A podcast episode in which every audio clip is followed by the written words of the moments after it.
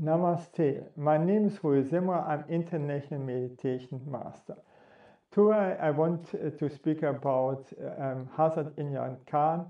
Um, so he was a father from uh, Pir Vilayat Inayat Khan and brought the, so, so, the Sufismus to the USA. So he was a great musician on the veena and his mission was to teach Sufismus. I asked for strength and God gave me difficulties to make me strong. I asked for wisdom and God gave me problems to learn to solve. I asked for prosperity and God gave me a brain and brawn to work. I asked for courage, and God gave me dangers to overcome.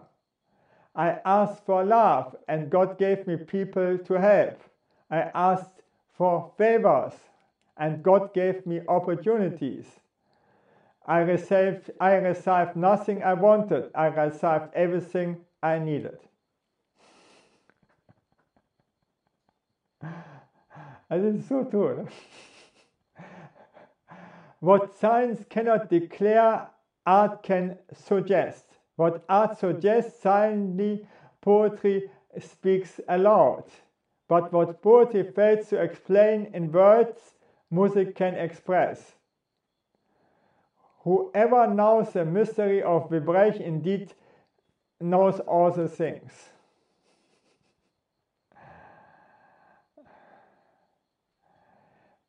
God breaks a heart again and again and again until it stays open.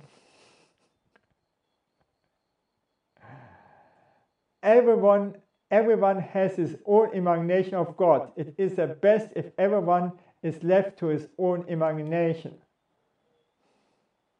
Because he has a deeper faith in his imagination. Some people look for beautiful place, others make a place beautiful. There is no difference in the destination, the only difference is in the journey.